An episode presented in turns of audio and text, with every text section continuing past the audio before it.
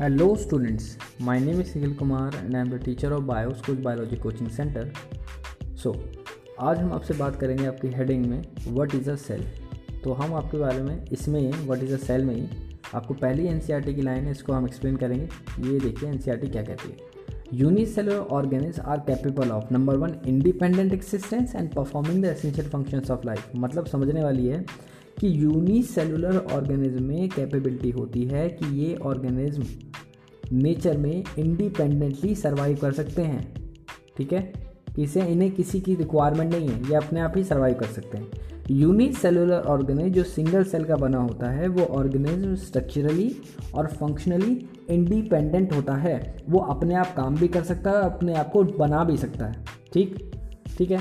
Unicellular organism में बाबू metabolism excretion growth and development और उसके अलावा सेंसिटिविटी और एडेप्टेशन जैसे ये सारे फ़ंक्शंस जो एक लिविंग बींग का करेक्टरिस्टिक फीचर होते हैं, ये सारे सारे फीचर्स जो है इनमें प्रेजेंट होते हैं। और ये सब एसेंशियल फ़ंक्शंस हैं, एक यूनिसेलुलर ऑर्गेनिज्म में प्रेजेंट हैं, ठीक है? ये सारे सारे वो फ़ंक्शंस हैं जो एक यूनिसेलुलर ऑर्गेनिज्म में प्रेजेंट होते हैं, जो उसे लिविंग बनाते हैं। नेक्स्ट लाइन कहती है anything less than a complete structure of a cell does not ensure independent living किसी भी बात को ध्यान से समझना मैं क्या कह रहा हूँ? ये लाइन कहती है आपके कि किसी भी ऑर्गेनिज्म में, किसी भी ऑर्गेनिज्म में लाइफ सस्टेन करने के लिए उस ऑर्गेनिज में सिंगल सेल का प्रेजेंट होना बहुत ज़रूरी है। मतलब कोई भी ऐसी चीज़, कोई भी ऐसा ऑर्गेनिज्म जो एक कंप्लीट सेल के समान ना हो तो ऐसे में उसमें कोई भी इंडिपेंडेंट लाइफ प्रेजेंट नहीं हो सकती है। ये बात याद रखना। ठीक है?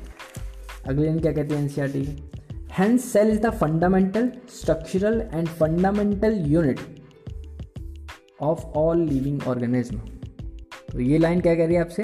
Cell is the fundamental structural and functional unit of all living organism मतलब हम समझ गए कि सेल सभी लिविंग ऑर्गेनिज्म की फंडामेंटल स्ट्रक्चरल और फंक्शनल यूनिट होती है, जिससे एक लिविंग ऑर्गेनिज्म का ऑर्गेनाइजेशन यानी बॉडी क्रिएट होती है। पक्की बात? हाँ या ना? ठीक है? अब आगे सुनो जरा। आगे क्या लिखा है? आगे लिखा है Anton von Leeuwenhoek first saw and describe the life cell याद रखना बाबू, क्या? कि एंटोनी वॉन ल्यूमन हॉक ने फ़र्स्ट टाइम अपने माइक्रोस्कोप में जो लिविंग सेल की स्टडी की थी, वो लिविंग सेल था बैक्टीरिया जो उन्होंने रेन वाटर फ्रॉम सॉइल में देखा था। किसमें देखा था? रेन वाटर फ्रॉम सॉइल ठीक है? आगे सुनो। Robert Brown later discover the nucleus. Robert Brown ने 1833 में, कब? 1833 में ऑर्किड प्लांट में। कौन से प्लांट में? ऑर्किड प्लांट की प्लांट सेल में एक डेंस स्फेरिकल बॉडी को डिस्कवर किया, जिसे उन्होंने न्यूक्लियस कहा। क्या कहा? न्यूक्लियस याद रखेंगे? ठीक है। अगली बार सुनिए।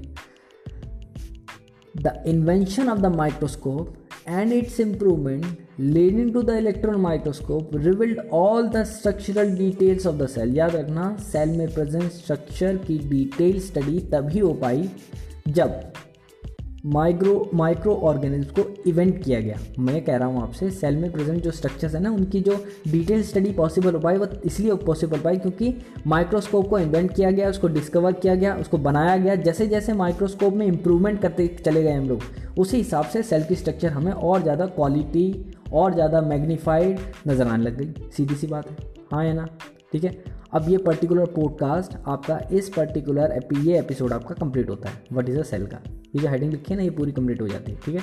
अब आपसे बात करेंगे हम अगली हेडिंग पर, जो आपके अगले एपिसोड में रिलीज़ होगा। ओके थैंक यू अगर फिर भी कोई दिक्कत है, इसके अंदर कोई डाउट है तो आप मुझसे कॉन्टैक्ट कर सकते हैं। Okay thank you